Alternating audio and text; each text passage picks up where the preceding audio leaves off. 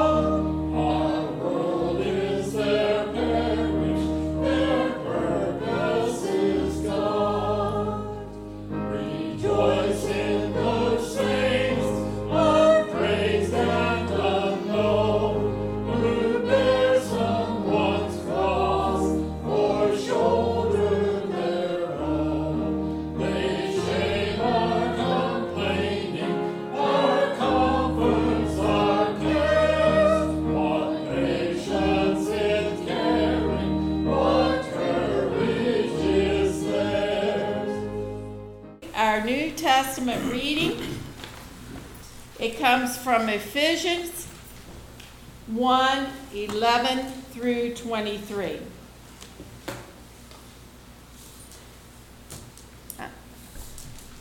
In him we were also chosen, having been predestined according to the plan of him who works out everything in conformity with the purpose of his will, in order that we, who were the first to put our hope in Christ, might be for the praise of his glory. And you also were included in Christ when you heard the message of truth, the gospel and you, of your salvation. When you believed, you were marked in him with a seal, the promise of the Holy Spirit, who is a deposit guaranteeing our inheritance until the redemption of those who are God's possession in the praise of his glory. For this reason, ever since I heard about his faith, your faith in the Lord Jesus, and your love for all of God's people, I have not stopped giving thanks for you, remembering you in my prayers. I keep asking that the God of our Lord Jesus Christ, the glorious Father, may give you the spirit of wisdom and revelation, so that you may know him better. I pray that the eyes of your heart may be enlightened, in order that you may know the hope in which he has called you, the riches of his glorious inheritance in his holy people, and his incomparably great power for us who believe. That power is the same as the mighty strength he exerted when he raised Christ from the dead and seated him at the right hand in the heavenly realms. Far above all rule and authority, power and dominion, and in every name that is invoked, not only in the present age, but also in the one to come. And God placed all things under his feet and appointed him to be head over everything for the church, which is his body, the fullness of him who fills everything in every way. This is the word of God for the people of God. Thanks, be to God.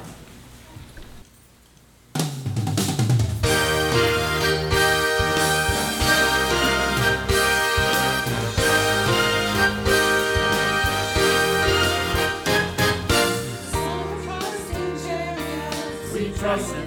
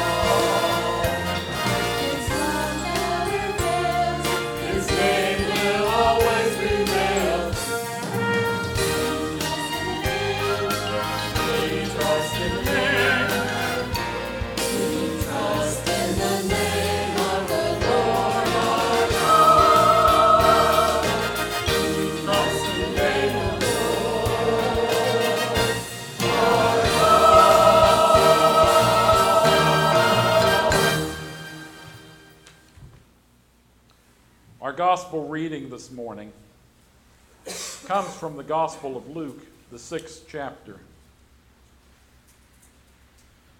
Speaking of Jesus, Luke tells us, looking at his disciples, he said, Blessed are you who are poor, for yours is the kingdom of God. Blessed are you who hunger now, for you will be satisfied. Blessed are you who weep now, for you will laugh.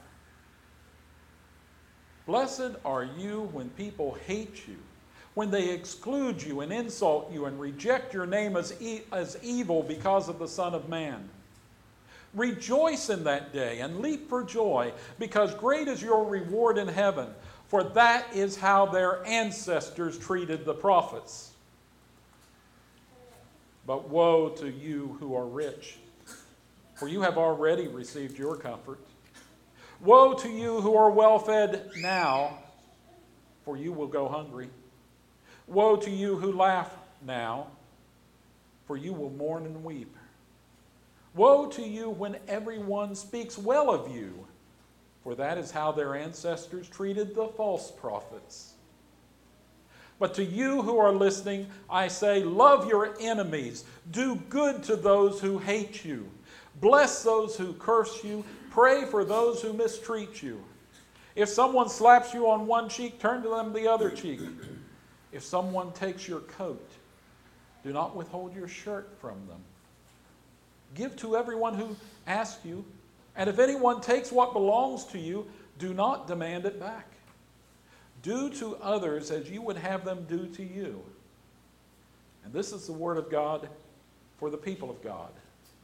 Thanks, be to God.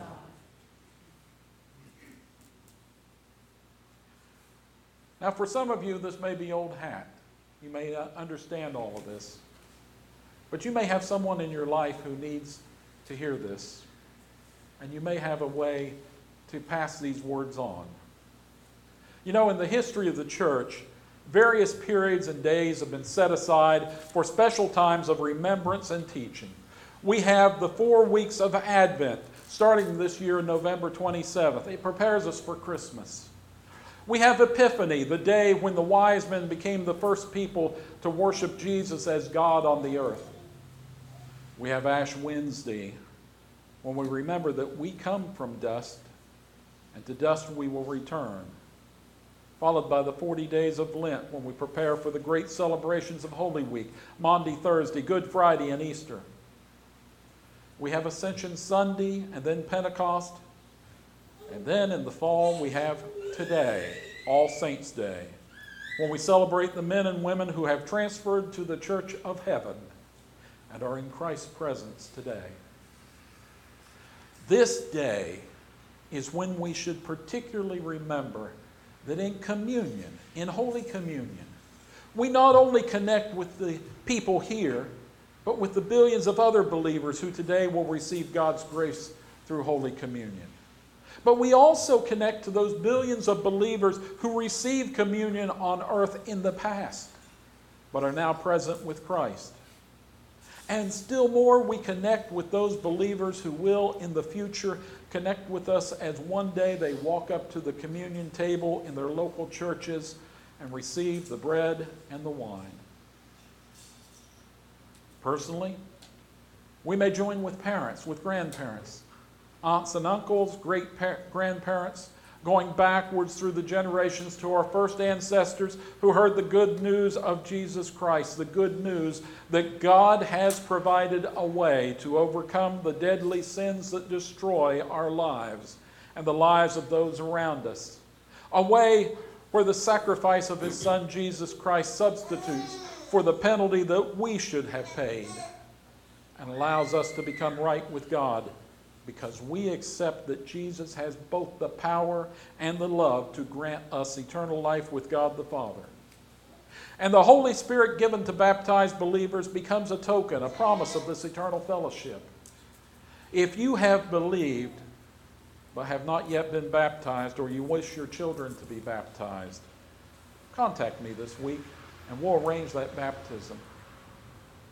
You know, I can't trace my family's Christian heritage back very far, but I discovered that a man named Charles Locke was the founding pastor at Nine Mile Methodist in Pleasants County, West Virginia in the mid 1800s. I preached there. That was the first church I preached at. His daughter was my great grandmother and is buried at that cemetery. Pastor Locke eventually preached in Pittsburgh, in Oregon, in San Francisco, and in major eastern cities. His son became bishop of the Minnesota Conference in the 1920s. Perhaps you also have a heritage of saints in your ancestors. But it's not only your ancestors who are important on All Saints' Day, but your descendants. You may have children and grandchildren who are believers. You may even have great grandchildren or more who are believers. And there are other people in our community whom you are influencing, hopefully for Jesus Christ. People are watching you, and you have the opportunity to make an eternal difference in the destination of their souls. Be sure to be a good influence, not only in behavior, but in your daily speech your daily encounters with people, your times when you speak of the good that God has done for you. You know, you may be the only Christian who takes a moment to help another person, rescuing them from the darkness of despair, the coldness of eternal loneliness, the flames of eternal torment. Our world, you see, often appears like it's tearing itself apart because that's not normal to speak kindly. But you know, this tearing apart of the world should not be surprising for Christians. Many places in the Bible, particularly in the New Testament, speak of the many people who are caught up in their sins. And the devil, the great liar, is also mentioned as the cause behind all that's bad in the world. And led us, our ancestors, to take and eat the apple in the garden. We are involved in a great spiritual war. A war where we are the underground, fighting to prepare a world for the great invasion when Christ returns. We're fighting daily to let the people of the world know that there is a government in exile led by Jesus who is waiting to return to our occupied world. We're fighting to turn people from being unwitting collaborators of the devil to become loyal subjects of Jesus Christ, our rightful and wise King. We are fighting for the kingdom of heaven. And despite all the spiritual sickness and trouble in this world, the Bible is clear about who wins. Daniel, the Jewish man who was taken away to Babylon with his friends as a young man and rose to become the second most powerful man in the Babylonian Empire, had a vision one day. He asked an angel in his vision what he was seeing, and Daniel wrote about the response. So he told me and gave me the interpretation of these things.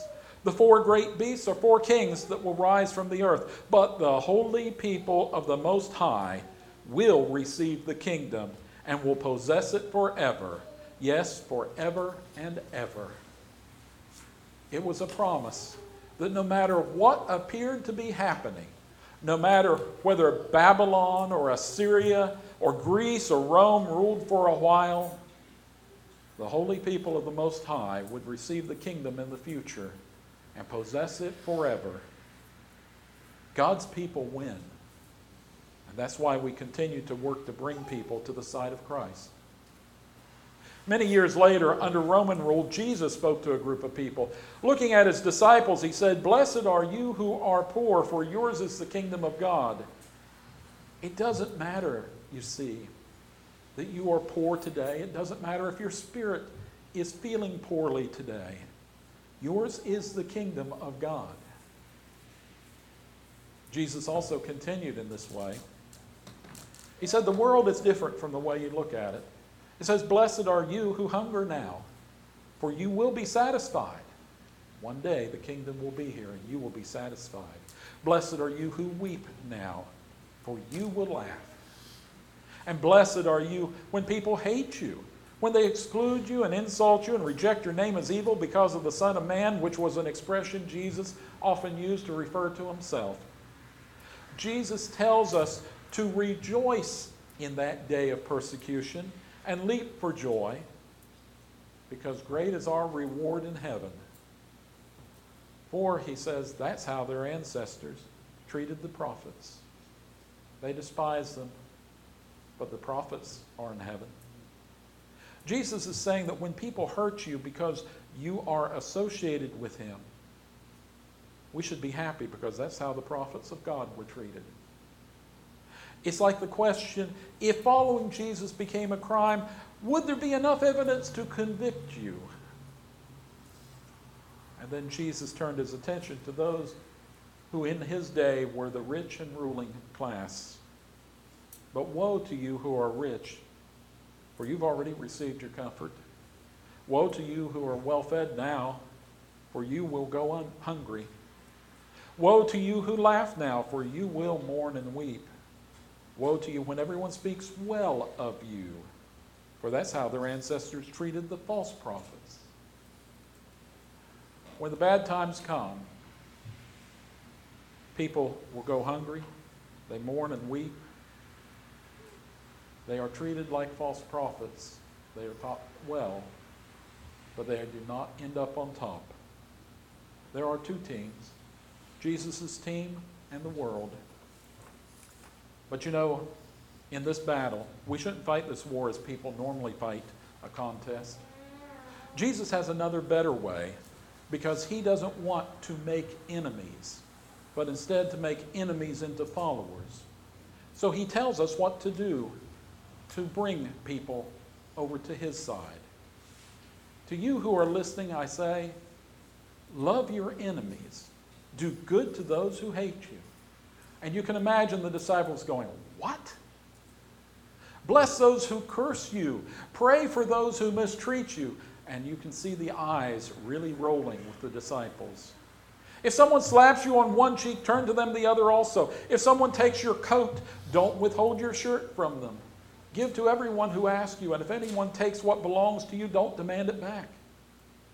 Do to others as you would have them do to you. Now, I was explaining this to a young friend one evening, and after I went through that, particularly the slapping you on the cheek and turning the other cheek, he said, That is crazy. And yeah, you know, by the standards of this world, the standards of a bunch of people who want to watch Friday night fights all the time in person and on Facebook, it is crazy. To people who love the warfare, the mock warfare that we call football, it's crazy to treat the other people nicely. But you know, it's also the most effective way to lead people from being enemies into becoming co conspirators in the battle for control of the world, to move them from that side to our side. And I'll sum it up pity the enemies of Jesus, for we know that we win in the end. You have only two choices. You can either join the winning side or you will be in big trouble at the end. We are to love them and help them. And one day, these enemies of Jesus will change. Not all, but most will change. And then the army of Jesus will grow larger simply because we will become known as the nicest people to be around. Damage is done to the cause of Jesus when we fight like the world fights. You know, the average man or woman out there today is very lonely. We've all spent years fighting and arguing and pushing for our place in society. At school, we fight. At work, we fight. Even trying to find a parking place, we have to fight. But this is where Jesus changes things. For when people choose to follow Jesus, to follow his commands, the world around us becomes less hostile. Remember always that it takes two to continue a fight. And we who follow Christ are to be sneaky about it. We're to win over the centuries through love and kindness, not through our swords, and not through our bullets, and not through our fighting. We win through love and kindness. Have you ever noticed that there are kind people who wave you through the intersections ahead of themselves? People who hold the doors open for you? People who say nice things? You know, they're usually Christians when you ask them about it. And there are people who, who when you're driving, they will give you a wave with only one finger. There are people who barge ahead of you through the doors. There are people who shout nasty things at you. You know, they're usually not Christians. Now, which team, if you were neutral, would you rather be on? The team composed of a bunch of nice, kind people, or the team composed of people who shout at you? The Apostle Paul wrote about the difference between the Christ followers and the ordinary people. He was thankful because of the changed personalities he had seen and how these people had been chosen by God. For this reason, he said, Ever since I heard about your faith in the Lord Jesus and your love for all God's people, I have not stopped giving thanks for you, remembering you in my prayers. Folks, those of you who have been here for years, I know you give thanks for the people around you. Paul said, I keep asking that the Lord of our God, our Lord Jesus Christ, the glorious Father, may give you the spirit of wisdom and revelation so you may know him better. And then he asks specifics. He says, I pray that the eyes of your heart may be enlightened or opened in order that you may know the hope to which he's called you. Eyes in the heart, thinking through our hearts, looking through our hearts. He says he wants us to know the riches of the glorious inheritance in his holy people and his incomparably great power for us who believe. And he points out that the power that we have as believers is the same as the mighty strength that he exerted when he raised Christ from the dead and seated him at his right hand in the heavenly realms, far above all power and authority, rule and dominion, and every name that is invoked, not only in this present age, but in the age to come. And God placed all things under Jesus' feet and appointed him to be head over everything for the church, which is his body, the fullness of him who fills everything in every way. Jesus has been appointed by God to rule the church as our Lord, the one to which we are to bow and obey because he is worthy. And through his program, his gracious method of converting enemies into followers through the actions of ourselves and the Holy Spirit, Jesus is also the rightful king of the earth. His kingdom is already here. Look around you today. Look around you right now. You see people who are citizens of this kingdom. We're different people. We're a different culture from the culture of the world around us. And that's why we celebrate the saints who have gone on before us, the saints around us, and the saints who will be here in the future. We are different. We are set apart. So I want you to turn to your neighbor right now and shake their hand and tell them that you so appreciate that they are in God's army of goodness with you.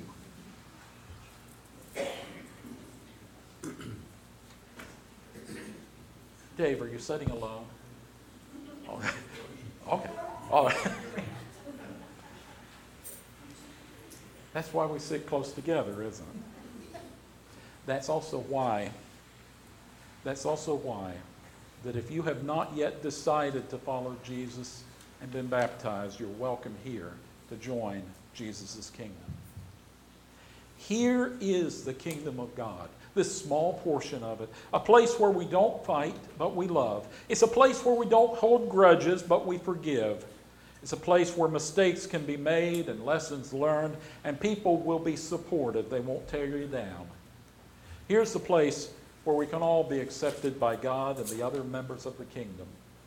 If only we will admit to God our past mistakes and allow Him to forgive us and welcome us back into His loving arms. It's a different place than the world. You know, many years ago, a man who cared deeply about the people around him looked at them and he saw that they were fighting. They were fighting each other. They were fighting the government. Government was fighting them. They were fighting each other. They were fighting inside their families. They were fighting outside their families. They were not having pleasant lives. They were scrambling for existence. And what he realized was that maybe he could bring these people together by simply inviting them to eat dinner with him. And he did that. And the world began to change, starting with him and his friends. His name was Jesus. And one day, Jesus will rule the entire world. So why not surrender to him today and enjoy being in the kingdom of God?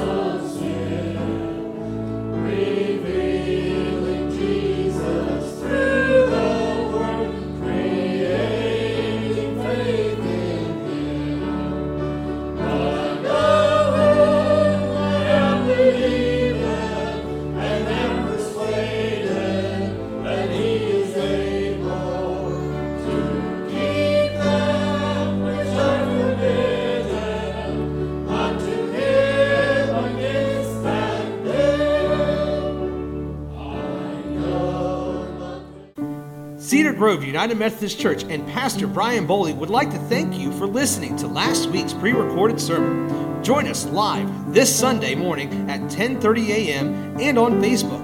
We are located on Route 47, a mile and a half east off I-77, just across from WVU Parkersburg campus. Donations may be mailed to Cedar Grove UMC, 168 Old Turnpike Road, Parkersburg, West Virginia 26104 or you can text the word give to 1304 244 1903 or visit our website cedargroveunitedmethodist.org and click on the give tab. This will bring up a form where you can determine how much you would like to give. Thank you and god bless you in your life